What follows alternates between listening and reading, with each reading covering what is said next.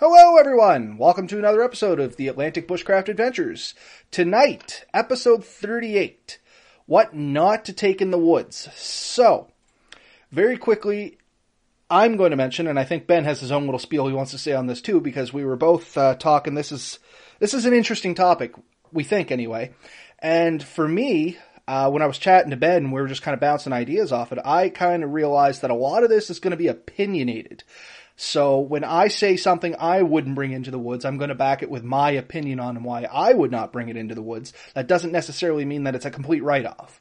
It's just why I myself would not bring that in and my methodology behind why I would not bring that in, if that makes any kind of sense. What about you, Ben? Uh, kind of similar. Uh, the big thing I want to really push is just because it's something that we think you probably shouldn't take in the woods, if it's all you have, and it's still getting you out there, then I can't say don't take it. But I say think about what we're saying as when you go to improve your gear or start changing things, you'll think about this and say, maybe I won't take this anymore, or maybe I have something that's better suited. So, I mean, it's it's a very broad topic, uh, and, and I, I, guess we should just say what the topic is: what not to take in the woods, uh, and it covers a lot of aspects. And I think we both have a bunch of things we want to talk about. We're not really sure what each of us have on it, this list. I'm sure there's some similarities and I'm sure there's some differences. But, uh, and I know there's a couple that we, we, we do disagree with. Uh, that'll be kind of an interesting thing. And I have some caveats to, to even some of the things that I disagree with you on, but still think, uh, you're not completely wrong.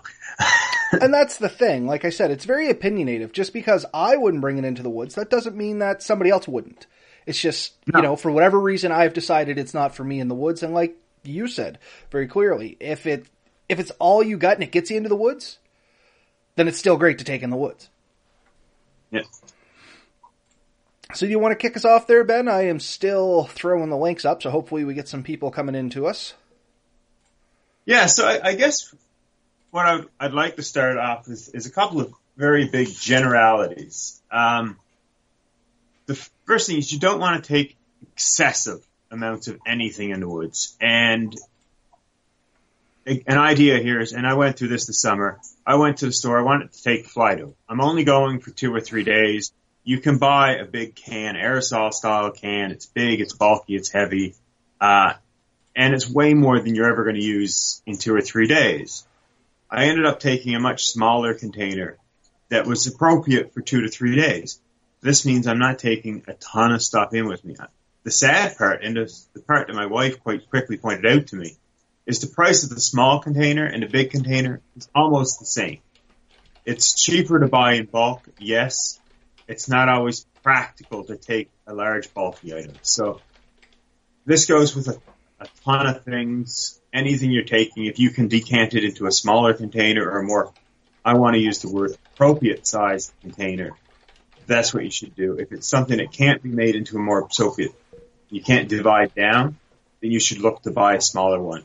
An example of that might be toothpaste. You could take a large toothpaste thing that would do you maybe a month, or you could take a little tiny travel size one that's designed to last you two to three days. So yeah, to, to kind of sum that one up, and it's it's not quite a specific item, but how to take any particular item. Take what you expect to need for the time you're there, and maybe a tiny bit extra.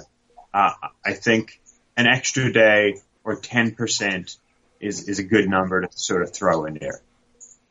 Yeah, and that makes total sense. I couldn't agree more. And it actually was one I had further down on my list was don't take excessive of anything.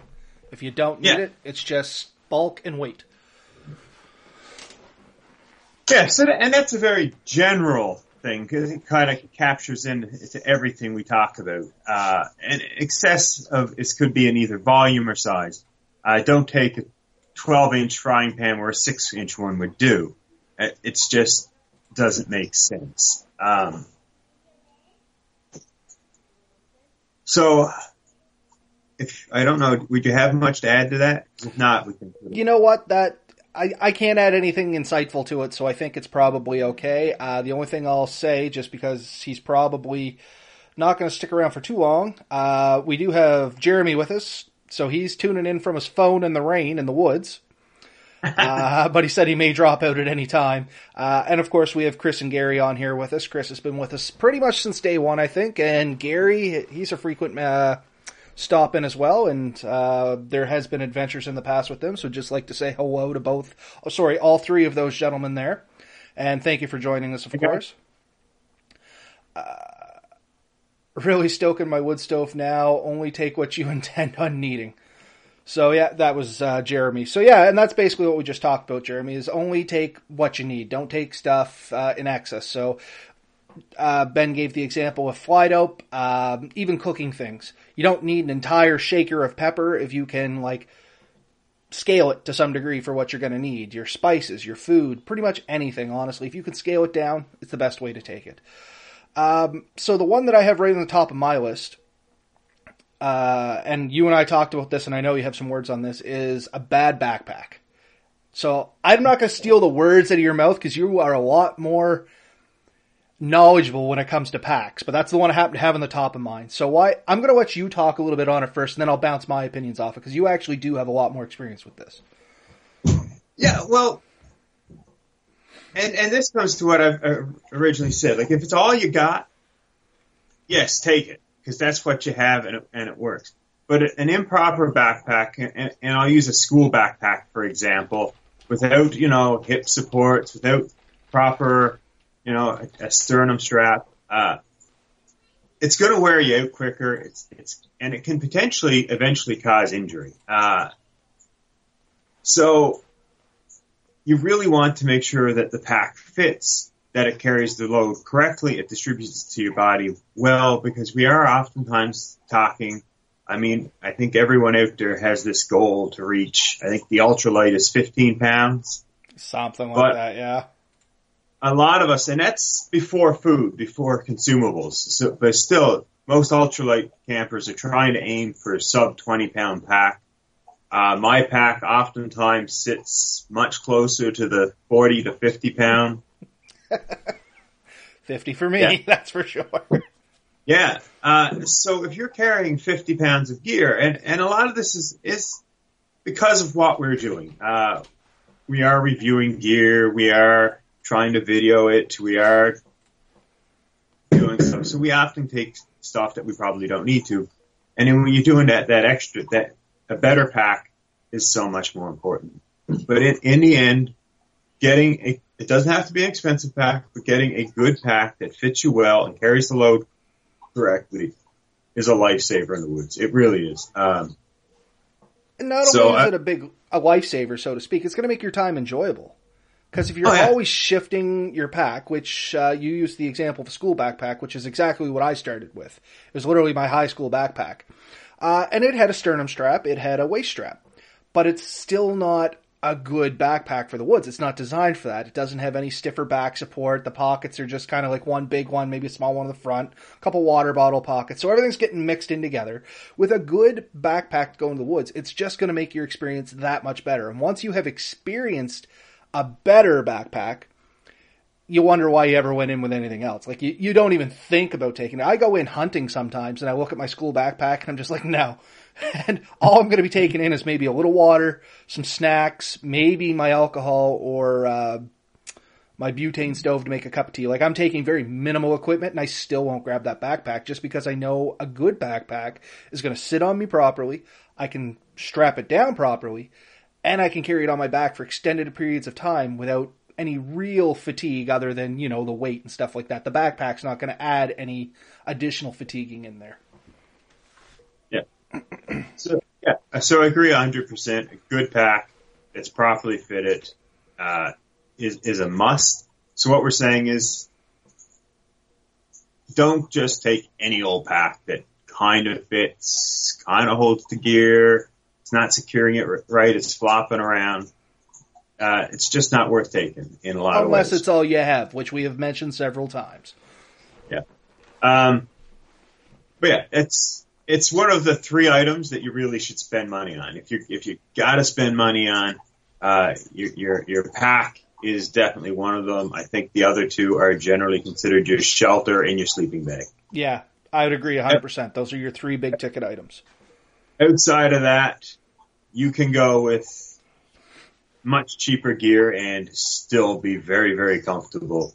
But those three pieces of gear make make the difference uh, for a trip. Um, so going from that, I guess I, I, think I'd like to talk a bit about clothing. Uh, I know that this is a spot that we have a few few things to talk about, but uh, let's start with excessive clothing. You only really need to. T- I think you should have a change of clothing.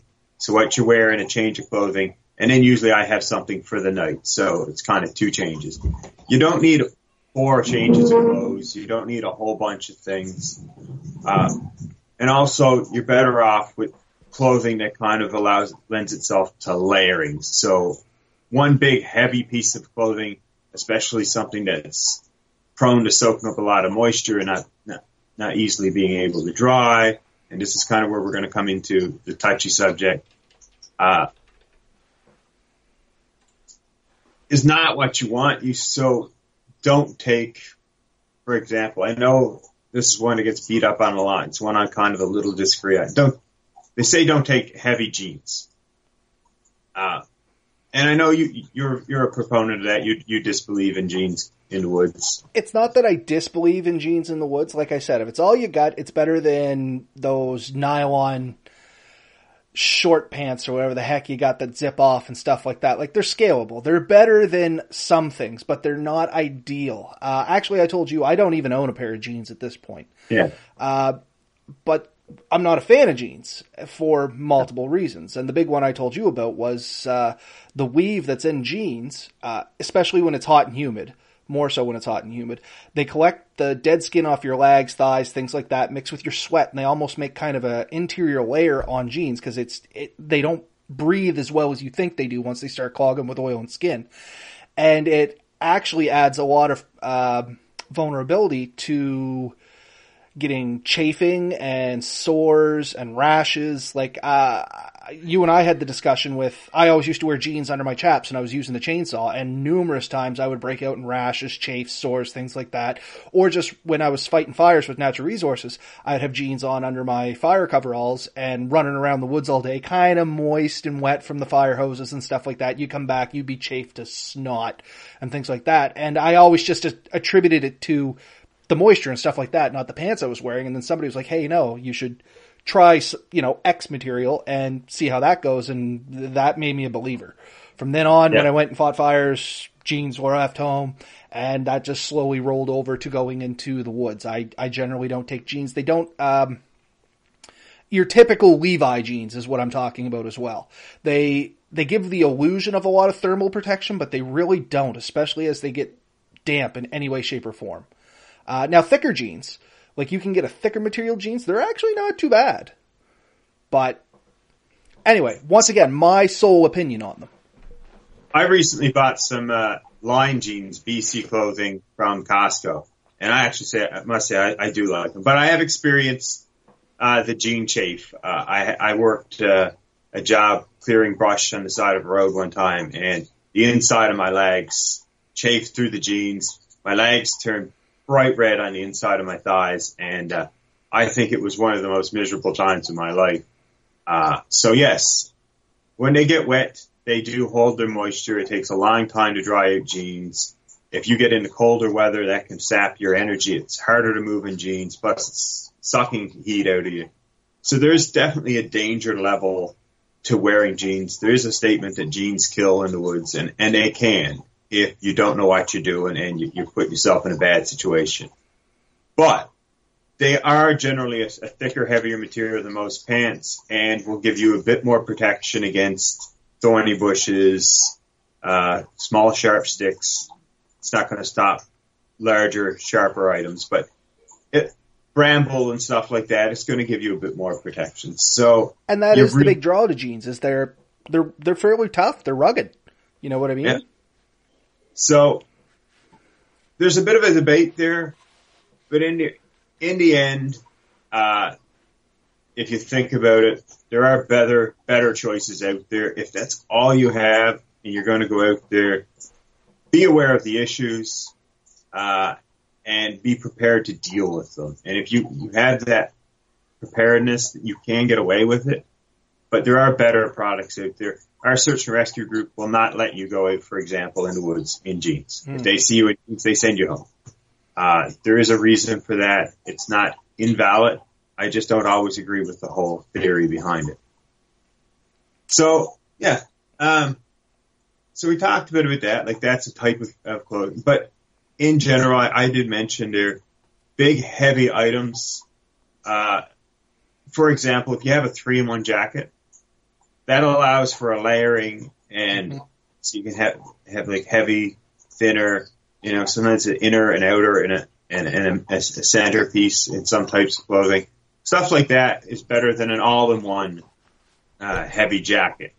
If you're in the woods, say in the winter, in a very heavy jacket, and you're working, you're down to two options. You have the heavy jacket on and sweat, or no jacket and freeze. Uh, so you would want to avoid that type. You want to make sure that the clothing you take is appropriate for the conditions you expect, and and and then some. So, uh, does that cover what not to take? Um, I'm just going to add on to it a little bit more. I've been reading the comments here. You can see me snicker a little bit, and I've just been laughing at Jeremy.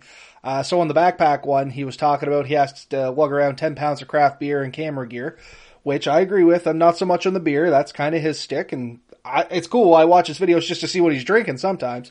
But the camera gear, 100% agree. Like it's all additional what pack comes in. Uh, and he made another good point, which I was going to bring up on the clothing thing, but seeing he said it, I'm going to give credit to Jeremy, is wool. Wool is a great material to take in the woods because it's a little warmer in the summer because it is heavy, but it'll also protect you a little bit too. Like if you think about people that are in deserts and stuff like that, wool's still fairly popular there because it just kind of traps your own body heat to you and you regulate your temperature by just not exerting yourself as much. So you kind of trap that air bubble around you and keep the hot air out, your air in, and in the winter, it's the same thing. It keeps your air in, cold air out, and it still retains something like 70% of its thermal properties even when it's damp. So wool is good. Um, yeah. But yeah, so that's, I just wanted to give credit to them. But on clothing, uh, in excess, like we were saying, this is a, we're gonna get to the weird and wonderful gross stuff now. So with excess clothing, um, especially backpackers, hikers, stuff like that, it's all about weight, pounds, bulk. So even with that, uh, hey Christopher, um, take that even when you're going bushcrafting and stuff like that. You don't need, if you're going in for seven days, let's say, having seven fresh, clean pairs of pants is great, but you don't need seven fresh, clean pairs of pants. The reality is you probably only need two pair of pants. Uh, and if you're out there for seven days and the weather is good, you could potentially hand wash a pair and dry it and keep the other pair on if you are a stickler on stuff like that. Myself, uh, if I'm in the woods, I, and like I said, this is where it's gonna get quote unquote maybe not so friendly, but I can wear a pair of pants for maybe two, three days. Uh, I do stick to clean socks and underwear. I'm a sticker on that, but I do know a lot of people that hike, uh, like the Annapolis Mountains and things like that they'll take one pair of underwear for two days and they literally do the old flip it inside out and use it. And that's just to cut down and try to stay to that ultra light thing. Um, I personally like fresh pair of underwear every day and a fresh pair of socks every day. That's me. I'm going to take the extra weight because I just like climbing into those things clean, especially if I'm sleeping in my sleeping bag and I don't have like a thermal layer or something like that to, you know, separate me from it. I feel like I can get cleaned up at any water source and at least put fresh socks, underwear, and like, uh, I wear undershirts and things like that and crawl into my sleeping bag and I feel at least cleaner, not so grimy getting in. A lot of people jump into their sleeping bag just wearing the clothes they're wearing, and that's another thing I can't do because I feel like it just absolutely makes my sleeping bag disgusting. Now, that being said, in colder weather, I generally do, I'll take another pair of clothes. This would be my third one for sleeping in, which is not only my base layer of thermals and socks. Uh, it would, might be like a pair of jogging pants with, um, smaller cuffs at the ankles, uh, my undershirt, which would be under my thermal layer, and then maybe a sweater or something like that, but it's just exclusively for sleeping in. I don't take it to run around for the day or something like that. So that might be a little added clothing, but I don't take a pair of pants for every day. I don't take a shirt for every day. Uh, I take fresh socks underwear. Uh, generally I allow up to three days for a pair of pants. Um, and then after that, I'll throw a second pair in. And depending on the time of year, that's when I start thinking that I will start washing clothes by hand. Because if it's in the summer, not a problem. Wash them by hand, give them a quick, you know, scrub out in a brook, whatever, hang them up. They should be dry by the end of day three. You know what I mean? Now in the winter, not such a reality and I would probably tweak my stuff there, but at the same time, hopefully in the winter, you're not yourself getting as dirty because hopefully you're not working hard enough to make yourself sweat. You know, the old saying, you sweat, you die. Well, yeah, that kind of comes into play too. And there was another follower that coined that and hopefully we don't get tagged for that. But anyway, um, it, it, it's real though. You know what I mean? If you sweat excessively in the winter, uh, because you have too many clothes on, you didn't layer, you get hot, you stop, and then all of a sudden you start freezing and you can't get yourself warmed up after that. So that's something to keep in mind with excess of clothing too. The other good thing about clothing going in is you can, like, as you're layering it up to walk in, you, that can be some of your usable clothes as well. It doesn't actually have to be in your pack. So in walking in, if I know I'm not going to be trudging heavily, I may be wearing my thermal layer. You know what I mean? So my two cents on clothing. I, I do very similar. Uh, I, I, I, must agree. I, I try to keep a, a, clean set for night. Uh, I try to keep a spare set for the for the, during the day. and That's usually what I and what I have on me. So that's my sort of my three total sets. There's a spare, a change in case I need it, in case what I'm wearing gets wet and too dirty that I can't continue to wear it. And I have a fresh set that's only for at night. And really, if I'm going to be out multiple nights, I'll probably will try to wash what I can when I'm in there. Uh, fresh socks and underwear, that's relatively essential. Uh, again, if I was going for a long, long trip, I probably would try to wash some of it. Even if it was in the winter and trying to dry it near the fire, it, it's going to be some effort. It may not smell the best. It could be smoky. It's not going to be as clean as as ideal, but it's cleaner than it was. Depending on what and, you're burning, smoke is a natural bug repellent. Yeah. So, so there is that. So yeah, we've kind of covered clothing here. Like I said, you want to stay away from uh, things that don't breathe, that that will retain moisture, that are are not going to allow you to adjust easily um, to the conditions you're going to uh, so that's what you want to avoid. You don't want to carry a ton of gear that you of clothing. And I think this kind of says something that I kind of wanted to state. Only take what you actually expect to use. The only exception to that one rule is your first aid kit. Never expect to use your first aid kit, but take it because you may need it. Everything else you take should really have a plan. When when you go to leave your house with your gear packed and everything in, you should, and I'm horrible for this. I'm not very good at it. Uh, but I try is try to plan out what you're going to do, when you're going to do it, and what you're going to need. If you've planned that way, you're not going to take things you don't need and don't want. So if you're thinking about it and saying, I may possibly kind of need this, probably don't. Leave it. Like that's, that's the thing. If you, if you're not 100% sure you need it, you probably don't need it. Except, as I said, and I can't emphasize this enough, what goes in your first aid kit for medical emergencies, that you, you cannot plan that, oh, I probably won't cut myself or I probably won't burn myself because these things could happen. And, uh, Jeremy can attest that I will definitely be adding a burn ointment in my first aid kit you know what? Those little things of burn gel, they are nice to have. Uh, there's two points that came up. I'm going to read them off, and I'd like to get your two cents on them, Ben. So Nick uh, said he's always heard the cotton kills, and Jeremy said socks, socks, socks. Always have extra socks. Yeah. So, so let's go. Cotton co- goes right into jeans. Jeans are cotton. Yeah. And yeah, so with cotton kills, uh, Depending on the time of year, yes, no. In the winter, I tend to avoid it more because it does, it's a wicking material. It's a, an organic wicking material. It's going to pull your sweat off. As it's pulling the sweat from your body, we cool ourselves by evaporation and perspiration. So it's aiding that. So yeah, it kind of does screw you over there. Um, in the summer, I like having a cotton bandana because once again, it holds the sweat from coming into my eyes and it wicks it away and evaporates it nice. So it can kind of be used to your advantage there. And on the socks thing, I agree. I always have like, I always pack enough underwear and socks for what I need. Uh, plus one pair on the underwear because yeah, you never know, and probably two to three extra pair of socks, especially in the colder weather because once again, you don't know what you're going to need once you get to sleep, and cold feet are the five S's. Christopher. Um, expect my, oh, okay.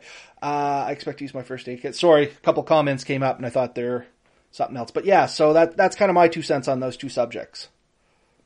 So yeah, with this, I, I have a bit of military background, maybe not as many as as much as many. In fact, definitely not as much as as many. But the one thing I did learn in my time in there is your feet are in a lot of ways your life. And if you don't take care of your feet, they can't take care of you.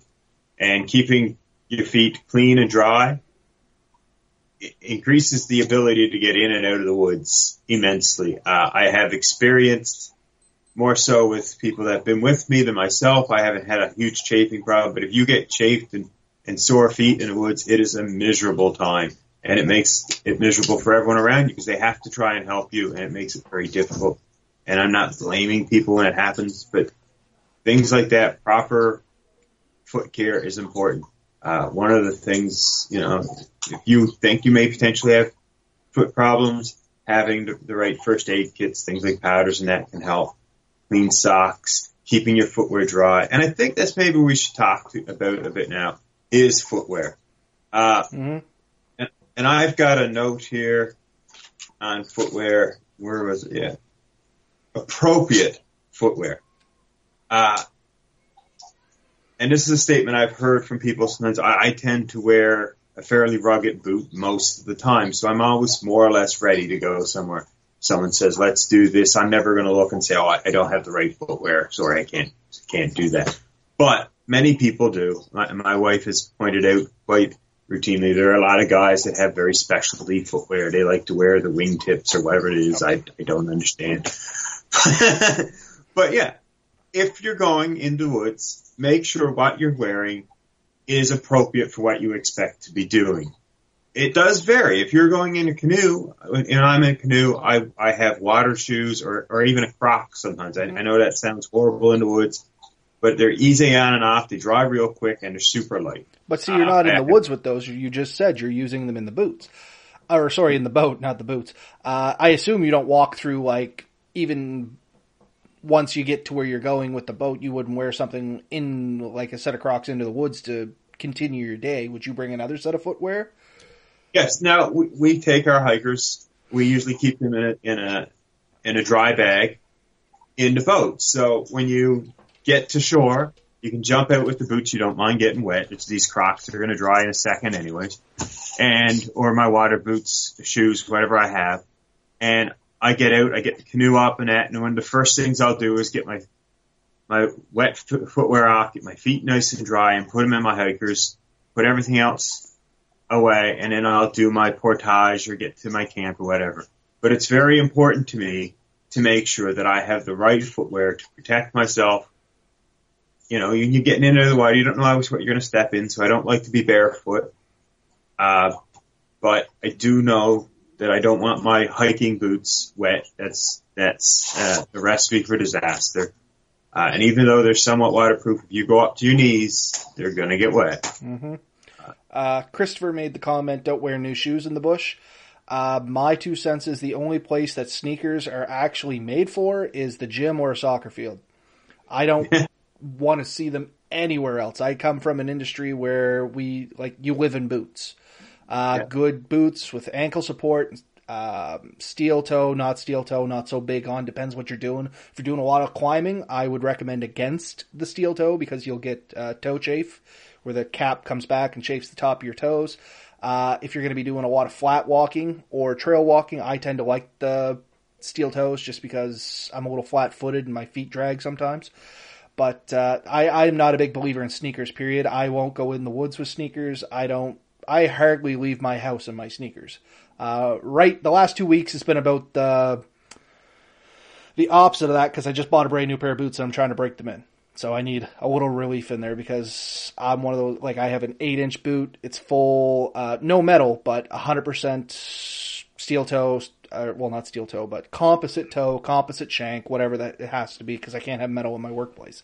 But anyway, that's the only time I even dug my sneakers out. Sneakers do me about two weeks if I wore them every day. I can usually get two years out of them because it takes me that long to actually wear them for two weeks. If that makes any kind of sense. yeah, no, I'm I'm somewhat similar into, into that. So yeah, uh, don't take inappropriate footwear. Uh, I, and I think when I put my Twitter, I actually showed a set of high heeled hikers is what it came up as, as a bit of a, a joke. Uh, I don't believe in, in something with a high heel, something that's fashionable No. over function in the woods. Uh, and, and that goes with a lot of stuff. Just because it looks good doesn't mean it is good. Now, some functional gear looks awesome. Don't get me wrong. Just because it looks good doesn't mean it's bad either. No. But you want to make sure what you're taking is a good functional piece of gear. If it's not a functional piece of gear, you probably don't want to be taking it in for a one to two or even a, especially a longer hike, hike or trip. Uh, it needs to be durable enough to survive. It needs to be able to protect you in the environment it's going to protect you in. Uh, so that means resisting moisture. If you're walking through mud and small streams, it needs to be able to provide that, that ankle support. So, like you said, don't bring, don't bring tennis shoes. It's not meant to be out there. Uh, I have, and, and this is kind of the bit of an exception. Some people are not overly comfortable in bigger boots. Some people have what they call camp shoes. So when you get into camp and you're set up, they may have a lighter, more comfortable piece of, of footwear that they switch out on. That, that's, that's fine. That's you acceptable want- to me. If you want to take two pairs of footwear, the second pair of footwear should be something that's really light and, and easy to pack away. It's not going to, and comfortable. Uh, it, comfort is important. It's, it's, it's very important.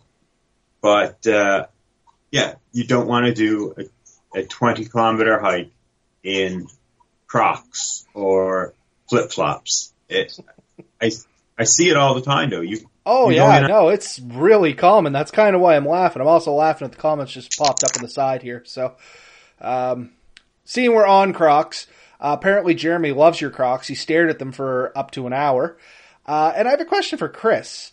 What are Vibram five finger shoes? Maybe I am not stylish enough to know what those are. I guess because I live in work boots, but I have no idea what that is. But I have questions. Um, anyway, yeah, I uh, when I used to do the trails at the parks, you'd be like walking in, work boots, chaps on, chainsaw over your shoulder, and you'd see people coming out in like backpacks and flip flops from a 14 kilometer trail, and they're going, "Oh, my feet are killing me," and you look down, you're going. Are you surprised? Like, A- anyways, to Jeremy's comment, I know he stares at anything that's involved with me for hours, so it's just okay. We're not touching that. uh, yeah. So anyway, moving on. Um, kind of yes, no, otherwise. A big one I won't take into the woods, and this is something that, uh, Oh, okay, fair enough, Chris. Apparently there's shoes that contour to your toes. I think I've seen those. They got like the individual toe holes in them. Those are just freaky to me and they offer no ankle support, but aren't they just like a rubber glove for your foot? Yeah, I, I, I, I personally feel that's gimmicky, but they are advertised as an outdoor type thing, and people running trails and stuff with them. Uh, I, it, it wouldn't be me. Do they offer any real protection to the bottoms of your feet? Like when I seen them, they literally look like a rubber glove that you slide your foot into. So I'm thinking like you would feel every little pebble and stuff under your feet. I, I will look them up, Chris. That's for sure. Um, anyway, digressed a little bit. I have the world's most sensitive soles on the bottom of my feet. I feel sand. so uh, Yeah, see, I, I just, I don't know. They just, anyway.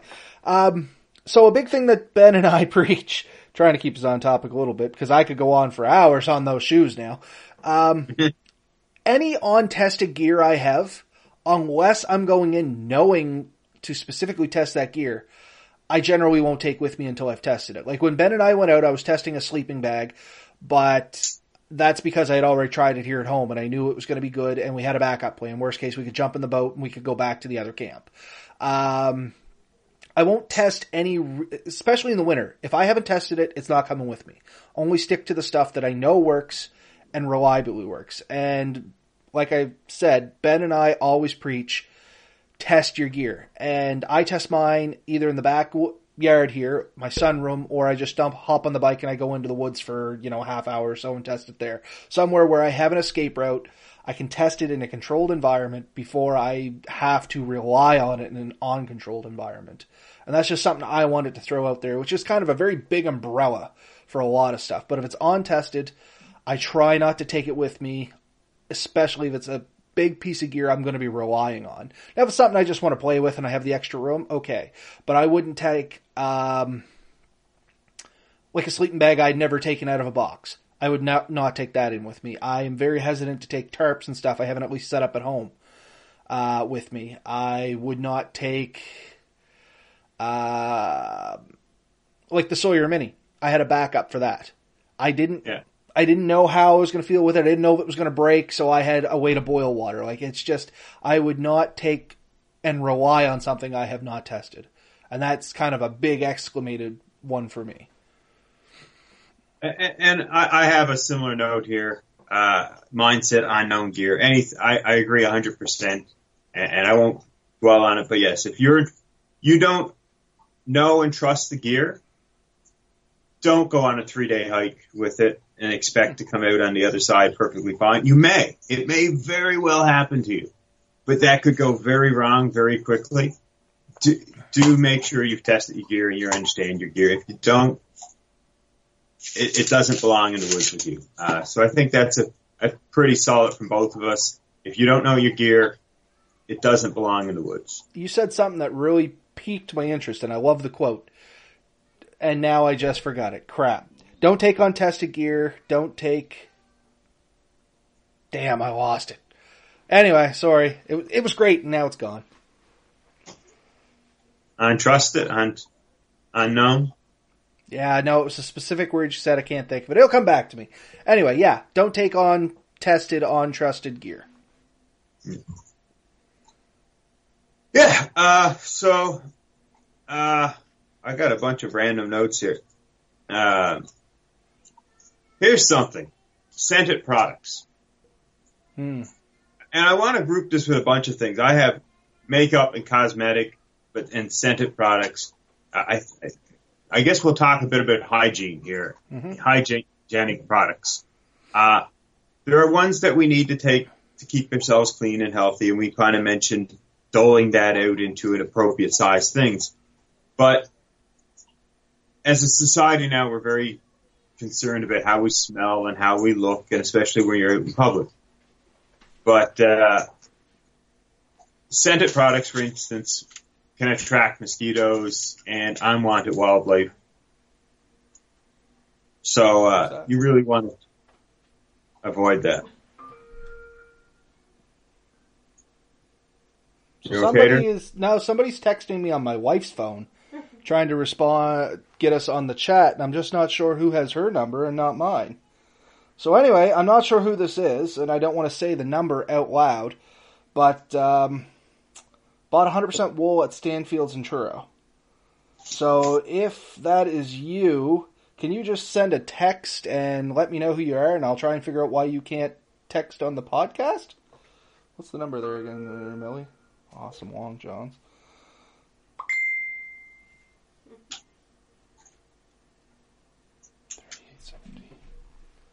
Go ahead, Ben. I'm just trying to figure out who this is. We don't have to stop on my account. Okay, no. So all I was really saying is like scented products, it's, uh, things that are are solely for cosmetic or for looks, probably could get left home. I want to sort of throw in a caveat there. Lipstick and chapstick kind of fall in a similar category. If you have lip problems, for sure, take No, things that are of somewhat medical advantage. Um, but uh, just taking things like you don't need a whole bunch of eyeliners or concealers or anything silly like that in the woods. Uh, you're not there to impress anyone. Uh, Oh, unless it's figured it out, Jeremy. yeah, it's uh, a fellow I work with at the fire department, Dave O'Connor. I must not have his Okay. phone in my uh, his number in my phone. I had to reset my phone, and I lost a lot of my contacts. Anyway, Dave, yeah, 100% wool is great to take. Uh, if you can get a set of wool long johns, that would actually be amazing. Apparently, he cannot uh, come in on the group chat for one reason or another, but he can get me on the text there. Okay. Ben's so- lipstick. Did I miss something there while I was playing with this? Because Jeremy just asked about your lipstick. I, I said was talking about cosmetic stuff. I mean, this this may be considered towards women, but the reality is we, we live in a in a different time and age to when I necessarily grew up, and a lot of people are wearing a lot of cosmetic gear and stuff. And I threw in the sort of the exception to this, uh, things like lip gloss, lip slash lipstick. Some people have lip problems; they may take that. I'm not saying you can't take anything that sort of falls in that category but you kind of wanted to avoid things that a can potentially cause some health issues if you can't properly clean some of this stuff off yourself. It can cause problems, long-term exposure, uh, and scented products can pull in insects Yes. and mosquitoes and stuff. Uh, Uh, Chris made a comment. Um, so, do wipes versus toilet paper. And I have an opinion love- on this, but what's your thoughts? I love wipes. Uh, I, I wouldn't say versus. I, I usually take some wipes, and I do have regular toilet paper. Uh, sort of. I use the wipes to, to wipe myself down in the evening. I'll use wipes to make sure I, I am thoroughly clean because I think it's really important to be really clean in general, but especially in the woods where you don't have the option of maybe a full shower or bath every night.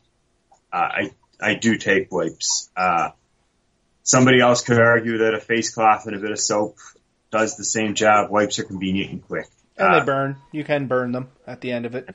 Um, and I, I, you basically hit all the points I had, so I guess my opinion is very much the same as yours. I take both uh, for basically all the same reasons. Wipes have a magnitude of uses. You can use it just to wipe your hands. You can wipe your face. Uh, I'm not even going to go as far as dude wipes. I literally was stealing them out of Lily's baby wipes because basically they're just uh, uh, starts with a B. I can't think of the word, but it's basically like a moist towelette. Either way you want to look at it, it's got a, a drying agent in there to some degree. And on your opinion for wipes versus toilet paper, you have to keep. Uh, you have to keep in mind that if you're using that for, you know, wiping yourself after going to the washroom, you still need something to dry yourself afterwards because if you leave moisture, um, let's face it, you got two pieces of skin, so anywhere where your skin touches other parts of skin, if you keep moisture in there, you run the risk of chafing. So just keep that in mind. There is no verses, as Ben said, uh, but I carry both. I carry a small Ziploc baggie with a handful of wipes in it, and I carry a small Ziploc baggie with a roll of toilet paper or decord toilet paper in it. Uh, So yeah, there is no verses for me and Ben either. It's it's both, and both serve a purpose and multiple purposes. Yeah, uh, yeah, hundred percent. Uh, they have a purpose, but I do, I do love wet, uh, wet wipes, and I do the same. Uh, having raised three daughters uh, through potty training, I don't know if we'll ever be without wipes. My wife said to me a few weeks ago, "Maybe we don't need to buy these anymore," and I laughed and thought that was foolish. They serve so many uses. That's the thing. And Chris said uh, even the on-scented baby wipes have a small scent to them, and I have to agree they do have a scent, and that's that drying agent in it. I can't remember what it's called. The dude wipes probably are just water and paper, um, but that what you're smelling is it, there's a drying agent in that to help assist in the drying because when you're wiping a child or anything like that, same thing. You don't want moisture trapped in any folds of skin. Uh, so where we have a little girl, there's kind of, and yourself there too, Ben, there's a lot of things you have to worry about with that, and that's what the drying agent does in there. Um, but yeah, I, I don't mind the scent myself, and I don't find it strong enough to be a problem. Uh, another one you want to look at if you like wipes is there's a product called One Wipe, and the wipe is supposed to be large enough to wash a full grown man from head to toe. So that's just something out there too. If you're looking at actually keeping yourself clean with these, they're not super expensive either. They might be like six, seven bucks a piece, but still, I, I at that point, and Ben had mentioned before, face cloth and soap. Uh, there's a lot of times when I'll still carry a face cloth even with the wipes and the toilet paper. Yeah. So, anyway, sorry. Uh, back to your notes, Ben. What's another one you got pegged on there? So I have this one here. Uh, I think I'll go to this one next. Uh, there's there's a lot of places I kind of want to go. This this well run long. Uh, glass. Yes.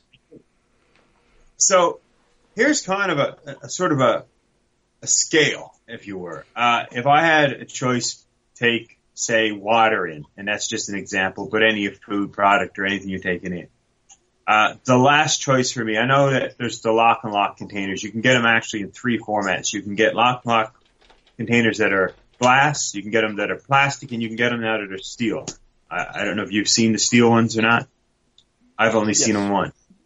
I would take steel or metal almost every time over plastic or glass. I will take plastic over glass. I would be hard pressed. There are a few exceptions in my kit where I have taken glass, but it's very minimal. Glass has the great potential to break and then you have absolutely nothing and it becomes a hazard to yourself.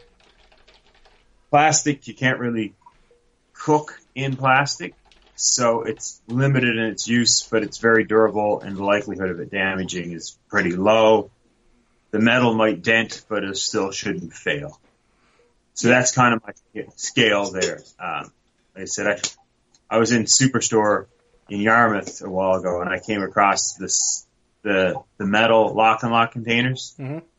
And uh, I, I didn't buy any. We just didn't want to spend the time and money at that time, but I'm, I'm very fascinated with that as a potential thing to start taking in the woods. Uh, so there, there was that. Uh, don't know if there's much else we need to say about containers. Once again, uh, just adding on to that, anybody listening out there, and apparently we have 12 people listening, uh, keep in mind these are our reasons for why we don't take these items. Once again, uh, Ben and I, we have conflicting opinions on certain items, and that, that's actually okay. Don't think there is a holy grail of what not to take in the woods. There is things that we are choosing not to take in the woods, and we are giving you the information as to why we don't take in the woods to maybe help you base an opinion on if you want to take something in the woods or not. For anybody that came in late, I have mentioned that several times, and I know it's beating a dead horse, but at the same time, it's a very important per- uh, point. Just realize there is no, this is what you take, this is what you don't take. No. Yeah, I, I agree. Um, so, glass plus metal. The other thing I, I had in here that I kind of wanted to talk on, um, related to that, I guess, is uh, food products. Uh, I don't want to get too specific, but One we can get specific on. Well, one because of its its side effect, and and, and I guess we'll start with that one. Uh, we mentioned the other day bananas, uh, sort of in joking when we first came up with this concept. Bananas are well known to attract mosquitoes uh, and potentially black flies, I assume, but Yeah. definitely mosquitoes. They they attract any bugs, and it's the potassium in them that seeps through your skin. Um, I think I told you the story when we were out camping. I always used to give people bananas down on my old property. okay, it was you. So anyway, that's why that was. Uh, I used to live in a basically a swamp down in Merigomish, and anybody that would come to visit, they'd always be like, "Why aren't the mosquitoes bothering?" them?" Like, "Oh, I'd eat bananas. Here, have a couple bananas," and it'd be great because by the time they left, they would literally be one giant bug bite. So yeah, I'm a little sick, but uh, if you ever want to have some fun. Drag a banana along, especially if you got a rookie going into the woods, and just tell them the reason that they're getting bitten by bugs is because they don't have enough bananas in them. It's it's tons of fun. You will enjoy it. They won't, but you will. Anyway, sorry, Ben. So, so this this kind of brings us into there are foods that are not overly appropriate in the woods, and there's there's exceptions and there's ways to get around these things, but it is something to keep in in in, in thought. Any food that's prone to going bad quickly or easily, if not, because you're not going to have great refrigeration in the woods. You're not going to have perfect cooking methods in the woods. We're often limited to uh, the fire or a single stove. Uh, I don't see a lot of people carrying, say, big propane st- multi-burner stoves. Uh, I, I would almost throw propane as a as a not to take. Uh, the smaller fuel canisters are, are one thing, but the the uh, sort of like uh, I don't know if you can you can't Uh, see. can't quite. You can see the bottom off it in your camera there, but uh, yeah, propane tends to react worse to cold weather and stuff like that too, right? All right, Yeah. Chris, have a good night, buddy. So stuff stuff along those lines. So anything that can potentially go bad or or takes an excessive amount of effort to prepare and cook, um, probably could fall into that. I, I, when I googled some things just to kind of get some ideas, someone had suggested chicken, uh, chicken, salmonella, things like that go hand in hand. Uh, if not properly treated and stuff. So large meals that you expect leftovers from, you're not going to be able to, treat those. So you take appropriate size meals. Uh, you don't take a whole bunch of food thinking, oh, I'll eat this for four or five days. It's just not going to be potentially overly safe. Unless you're Robin Ben, and then you take a turkey into the woods to deep fry it. But we, we ate most of the turkey. We did, we did, and we made a fridge for the rest. To be fair, And this is the thing, we did it overnight, and this is where the exceptions come in. You have to, it's got to be appropriate to what you're doing. When you take a trip in, anything we say don't take, there are ways around it where that would be acceptable to take. And if that's your plan, if your plan is to go in the woods and deep fry turkey, then that's kind of the plan. Then not taking the turkey would be kind of a pointless task, right? exactly. And we did Uh, it. We went in knowing that we had a plan to handle a turkey. It came in. It was only par thawed, so it stayed Yeah. cold until we went to cook it. And then we ate our fill, which was the majority of it. And what was left, we made a fridge and kept in the lake cold. Yes. Um, yeah. So, any foods that you partic- you would like to particularly mention in this? You know what? I don't bring eggs, uh, and I know you do. So this is something. I and do. The thing is, for me, it's I always worry they're going to go bad before I eat them, um, or I'm going to break the eggs. But a good thing that you had was you pre-crack yours and basically scramble mix them into a container and take that with you, which actually makes a lot more sense. Yeah. Yeah. The other thing I do, uh, if you can get, and this is a trickier one, but it works very well. If you can get eggs that are farm fresh, uh, you know they haven't been been scrubbed, uh, and have never been refrigerated. They're generally good for, I believe, over a week without refrigeration.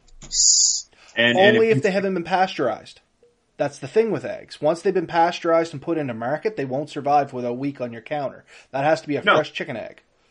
So I, I, I don't know the word pasteurized is the right word. Yeah, Uh, whatever they do to it. I can't remember what it But is. it's the act is when they essentially what they're doing is they clean the egg. So for for resale, it's it's it's the law here in Canada. So it's going to be tricky if you're raising your own own birds. You can kind of get away with it, but they clean it, and th- by cleaning it, they actually take the outer layer of protection off the, the egg, and oxygen can get in, and that starts the deterioration of the egg, and they need to be refrigerated to slow that down.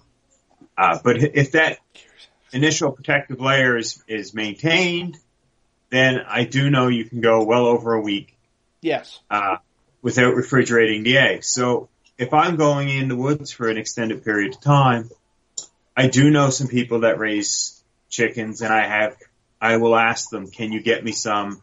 Don't bother cleaning them. I'd like them as fresh as you can get them, and I will wrap each of them individually to protect them. I'll put them in a protective container, and I'll take them in, and I know that they're not liable to go bad.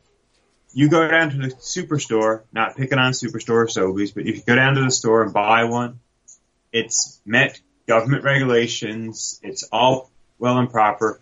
They keep it refrigerated because it needs to be, and expectation is that you will. So Yeah, and that's exactly it. Like I, all, all my eggs come from the store, and you hit the nail right on the head. When they clean them or whatever they do, they remove actually that outer layer of the shell. Because if you touch a fresh chicken eggs, it's actually really hard. Well, harder than you would expect one from a store, and a lot smoother than the one you would get at the store. And that's specifically from cleaning them, which makes it porous, as Ben said. Um, just one thing I wanted to touch there, Ben, because I have Dave still texting me here.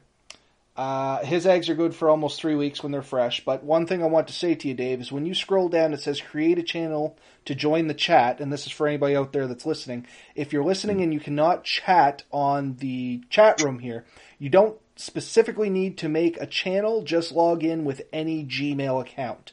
Uh, if you have a Gmail account, you automatically have a YouTube account. You don't necessarily have to make a channel linked to that YouTube account to be able to talk in the chat. Just log in with your Gmail and you'll be good. Sorry, go ahead, Ben. Yeah, no, that's, that's that covers sort of the, the egg thing. There are other foods when you go into the woods. Rather than us giving you a, a definitive list of what to and not to take, do your research on any food you take. Take appropriate amounts of food. I, I know me and you are both very guilty of this. We take excess overindulgence. Uh, it's a really hard thing to really figure out what you're going to need. Uh, but you should plan plan your meals out and plan to take enough food for what where you're going. And I always say this: take a little bit extra because you never know. You could could get stranded for an extra day or so. Weather turns bad. You just can't cross that lake with the boat you're in. You get out there and the weather the weather is a big one, or even a personal injury. You you hurt your feet and you can't walk so you decide to rest for a day longer than you expected, and you're in there for a bit long, it'd be good if you have the food. So always prepare for a little bit extra. Don't prepare for a week extra. Uh, that's and that's what we're guilty for. The, the key word in there is a little bit extra. That's like a day or so extra.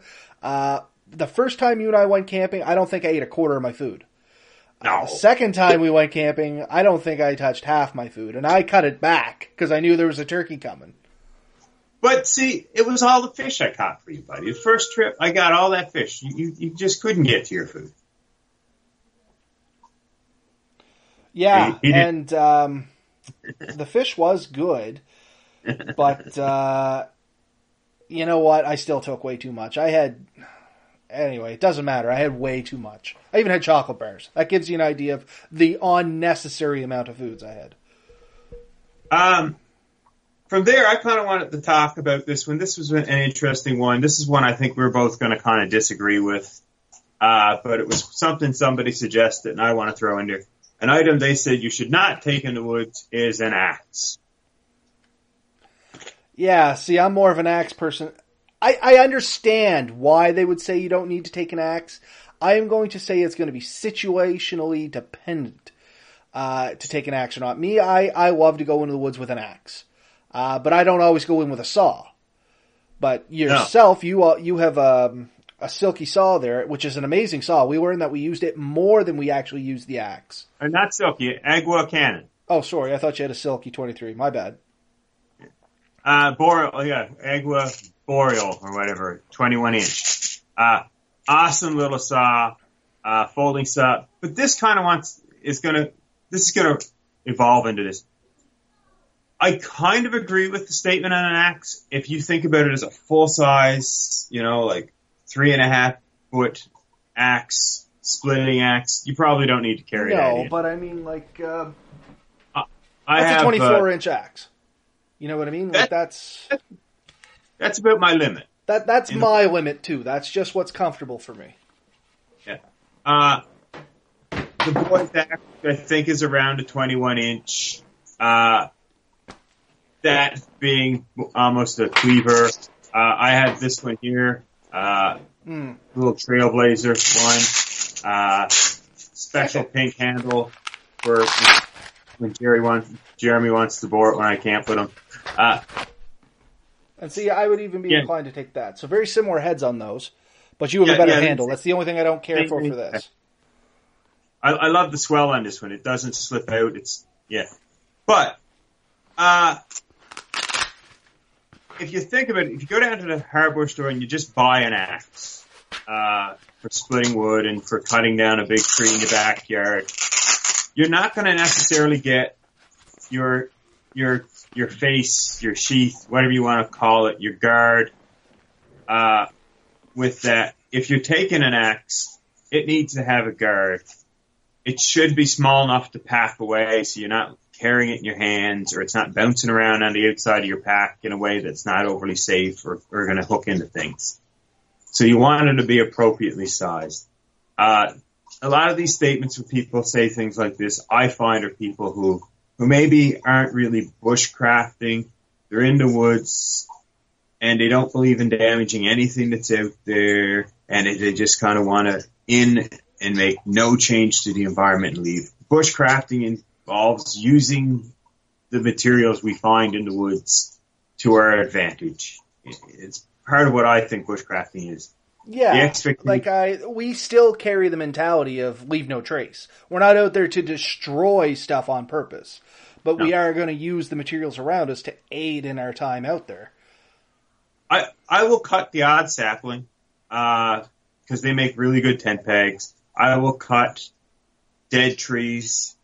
It's really not hurting the environment.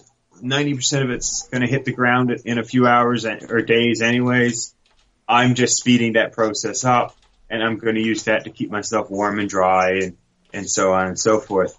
Uh, I find a good little hatchet or axe is better at splitting wood than trying to baton a knife, uh, through wood. I, I yeah, will I'm not a big fan of batoning, to be honest. No, neither. That's why I, I take an axe. Now, when I was hot tent camping the other weekend, I did baton a bit of wood. I was in in my tent, in Jeremy's tent, depending how you want to look at it. I was in a tent, and rather than trying to swing an axe in a very small space, it seemed to make a bit more sense. And I'd already split a lot of the wood down quite a bit. Doing the finishing bit, I used my little Mora knife and a stick, and I and I I fine tuned some of my wood. And that's the thing. Uh, batoning has a place, but it's not my go-to. No. Uh, you're not going to reasonably put on a six inch diameter piece of wood with a knife. Or no, if you are not easily anyway. If you are, it's probably a fairly big, heavy knife, and you're really not doing a huge weight savings over. Well, you're not over this little hatchet. I guarantee you. No. This doesn't weigh much more than an average knife. It really doesn't. Uh, so, and that little one you got it's actually than... probably same weight wise because that actually is a little heavy for its size. Yeah. So, but anyway, yeah, I, I, I'm not. I don't know. That's that's going to be opinionative if you don't want to take an axe or not. I tend to agree with you, Ben. It's probably somebody that is very don't use anything you don't have to in bushcraft. We don't go out to destroy the environment we're in, but we use the environment around us to assist in what we're doing out there. So as Ben said, we may take the odd sapling, but we'll be selective about it. We're not going to go and clear cut a forest of saplings to do something. We're going to take one that probably needs to be thinned out anyway. And that is something that we look at. When we were at our last camp there, uh, some of the trees we took down were already under other foliage and they were starting to die anyway. Yeah. I cleaned one out there to put my hammock up and that was exactly what it was. I looked at it, I'm like, that's going to be dead in a year anyway, so I took it down. Yeah. If I see 14 little alders growing out of one little patch. I don't mind taking one out of it. It's really not hurting. It's probably helping it, honestly. Um, because the rest of them are just going to grow a little bit better. And if you go out there a couple of weeks with something like an alder, really it's grown back, honestly. Pretty much. Uh, but what I do want to say, sort of on that topic, any tool you take, if you cannot make it safe, should not be taken. And a good example is this is take a Bosa. My, my Agawa Canyon folds up, the blade's completely contained with inside of itself. So when it's being transported, there's no risk of someone accidentally grabbing that blade or that blade chafing into gear and causing damage. It's very secure and safe. When I carry an axe, if it doesn't have a case, if you watch the show alone, there's at least two guys that got sent home because they were walking around with an unsecured blade. Yep. Uh, any tool that cannot be made safe when it's not being used probably should not be taken into woods with you. Do not take an open blade into the woods. Do not take something sharp that you can't cap off. Uh, fishing hooks, a really good example. You got a whole bunch of loose fishing hooks.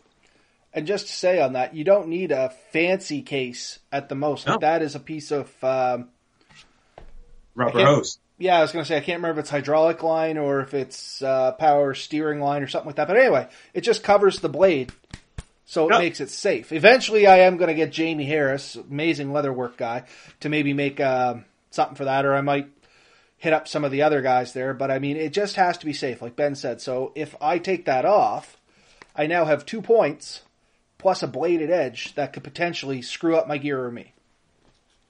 Yeah, and that, that'll ruin your trip. Uh, folding knives, the blades can be put away. A fixed blade knife should have at least a sheath or some way to secure the blade. I, I was talking about fishing hooks. If you reached into a bag with a whole bunch of loose fishing hooks, you're just begging for pain and, and issues. Uh, if I'm carrying a fishing rod around, I usually hook the hook into uh, into the rod in such a way that you can't hit it with your hand, or I'll put something over the top of that hook so that it's secure and you're not going to accidentally hook yourself into it. Secret wine corks. Everybody cork. knows somebody that has a wine cork. You can cut those down into little discs, and they're great for sticking hooks in or making hooks safe. Actually, just even a small piece of like that green sapling that I talked Mm-hmm. about, just a, just an inch piece or a quarter inch piece or whatever, just enough to cover that blade. Stick it in there. When you get to the other side, flick it off. Who cares if you lose it? It's not a big deal. It's something to make sure that sharp point isn't freely uh, accessible. Uh, yeah, so we've covered a lot of specifics. I think the big thing is really don't take gear you don't need. Don't take gear that's potentially not Dangerous. safe, dangerous, or or just in general unknown. If you don't know if it works and you don't know if it's going to do you any good, you could very well be dragging it out there for no reason. Uh, I remember what it was you said that I liked because it just came back to me. Make sure you understand your gear because that incorporates a lot of stuff in there. Don't just know what the gear is. Know what it is, what it can do, what you can do with it, and how it's going to help you. Yeah, yeah, yeah. I, I guess just to sort of clarify that, if you get yourself a tarp, it's a simple piece of gear. We may all think. If you're not familiar with that tarp, you don't know what the tie points are like, whatever. You get out there. It could take you hours to figure out a good layout for that because it doesn't have the tie points you wanted, or it doesn't have the string or or options that you want. Uh, Yeah. you're no. distracting. No, no, sorry. Uh, my wife just came in and handed me something. That's all. Uh, okay. Yeah. I was still listening. So yeah, if you go out there with this piece of gear that you don't really understand and haven't used before, you may not be able to do what you thought it could do. It may be too small, wrong shape, wrong size, wrong whatever. Uh, or it may turn out that you needed something you didn't bring. Um, so yeah, we've covered that. Um, the only kind of thing we talked about large quantities, small quantities, food. Uh, I want to throw this out there. I think this is an interesting one, and it falls back to some of our other topics. Gimmicky items. Hmm. For me, these little different types of toggles and ways to tie tie knots without actually tying knots by wrapping around this piece and pushing it through this crease and all that. It's not for me. It, it, it is for some people. Some people really struggle with knots and stuff. I feel that knowing how to tie a string and how, how to do it in different ways is, is kind of important. I can't even get it out of the bag, so that's how good it works for me. Oh, you have one? Yeah, I have one sitting on my desk because I was going to bring up the same thing. Uh, I still can't get it out of the bag, man. there we go. Okay, we're good. yeah. Yeah, and they make those way bigger too, right? Yeah, Like, that's that just happened to be one I had somebody gave me and it was like, oh, this is great for tying stuff off. And I'm looking at it, and it has the instructions on it, and they read like uh, space shuttle instructions, and I like, it's awesome, little doodad. I probably would never take it with me because I could just tie knots, like you said. Yeah. Um, yeah. Yeah. So, so for me, a lot of the gimmicky items, there's a ton, ton of them out there to come out. Uh, but once you get a product and you've played with it and you're a bit more knowledgeable with it, it may no longer be a gimmicky item to you. It may be an item that you, you, you know and love because it's quicker and easier and now you've trusted it. So if you've gone through the steps of knowing and using and testing it, it's no longer for you a gimmicky item. It may still be for me and Robert. It could maybe for millions of others, but it's not for us. Uh, is Jeremy still following us? He is. He just said, Great talk, guys. I'm out testing just a single top quilt. I'm going to let my stove die out overnight, uh, test it before trusting it.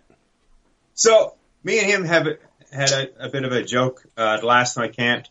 He actually threatened to throw away my Bic lighter. So yes. that, that one that he he sort of doesn't believe in, and I just want to throw that out there to him, the Bic lighter is a gimmicky item that you don't really need. He he loves his fire steel, his his flint and steel. He's got various methods. Uh, he thinks, and I don't disagree with him in the least on this.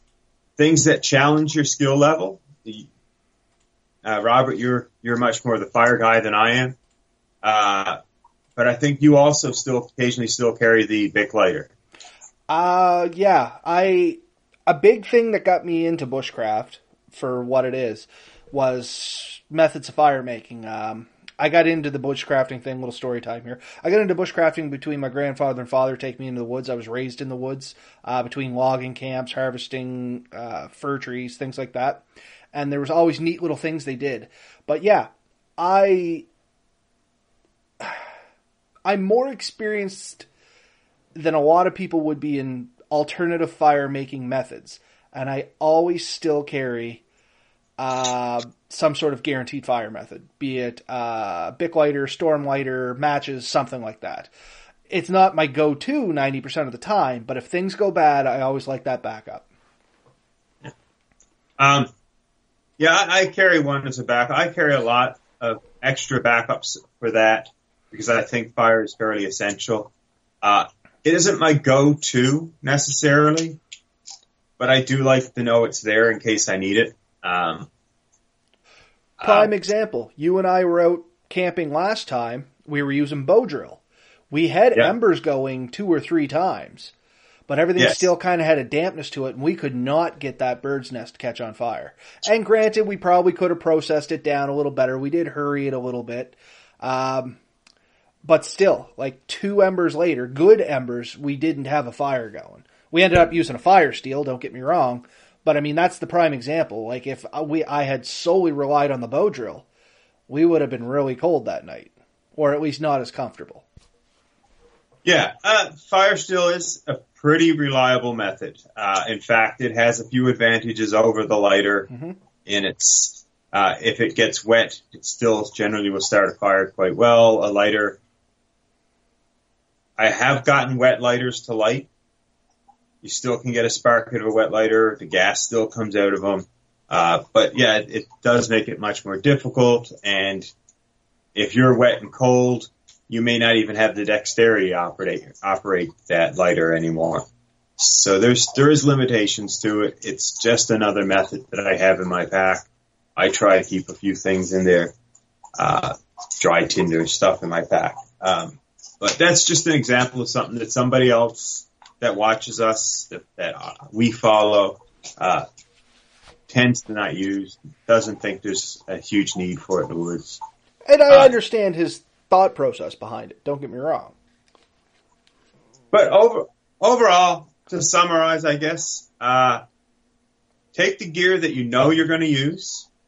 Take the gear that you know works and take, make sure that the gear you're taking is safe and usable.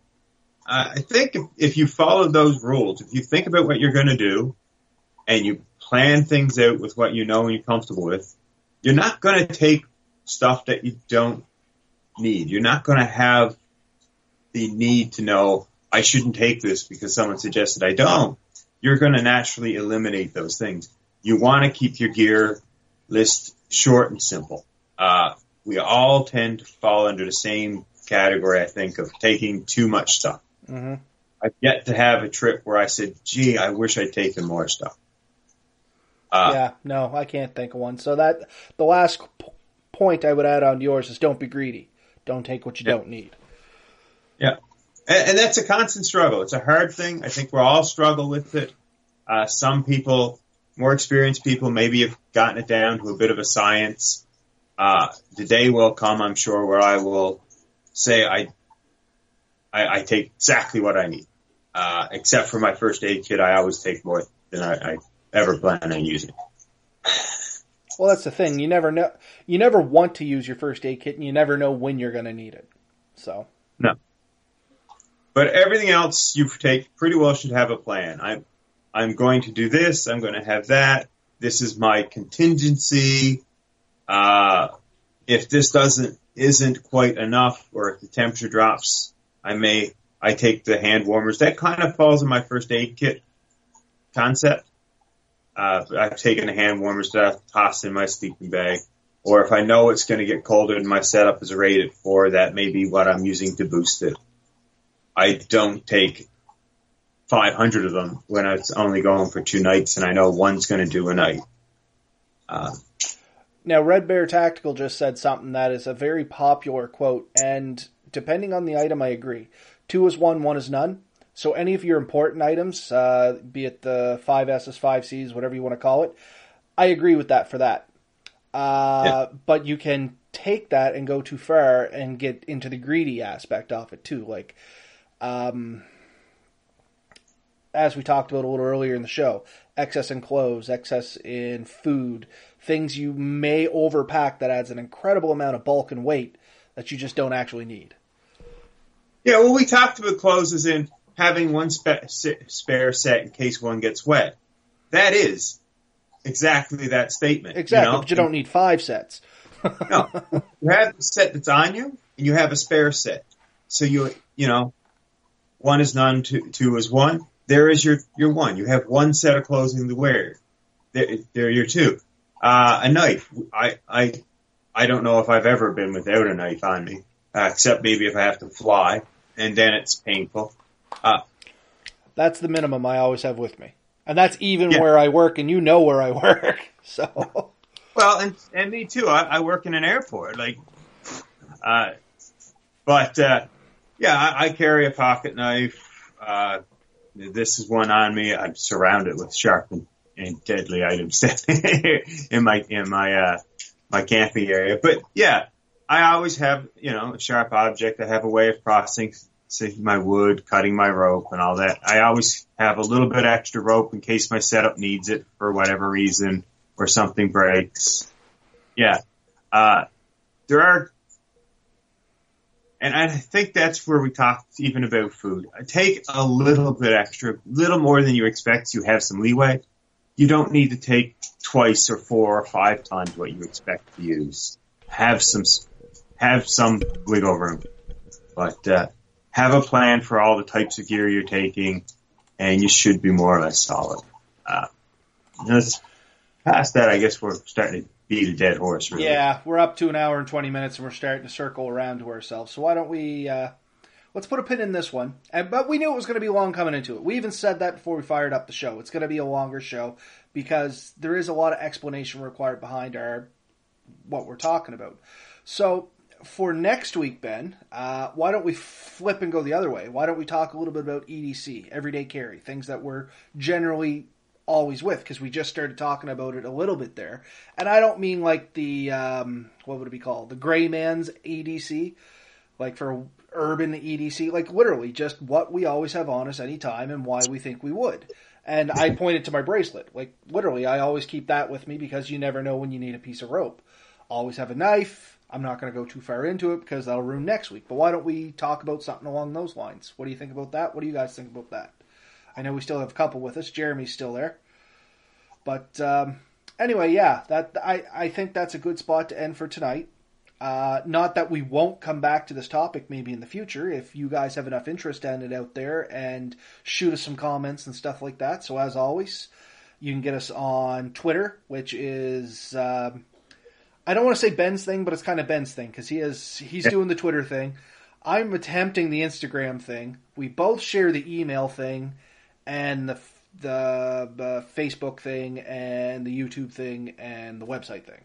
So yeah, get us on any of those things and give us your comments. What do you guys not take into the woods just because you don't want to? What What's your reasoning behind it? Let us know. Maybe we'll come back to this and we'll chat about it again if we get enough interest because it is a good topic. I think.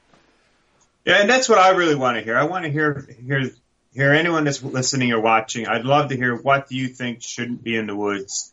Uh, and I think this re- can lead to some great discussions. Um, and and I'd love to continue it. But for now, yeah, I get out there, have some fun, enjoy enjoy the outdoors. Uh, winter's coming. That doesn't mean we don't need to be out there. In fact, it is some of the best time to get out there.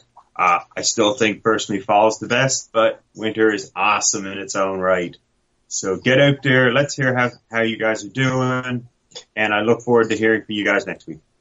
Oh, one thing we didn't talk about that we might as well hit now because Red Bear just said it was electronics. We never mentioned the cell phone. No, uh, and I think that's going to fall under everyday carry for me. Okay, let's leave it for next week then. All right, Ben said all right. it all. Have a good night, guys. Hey.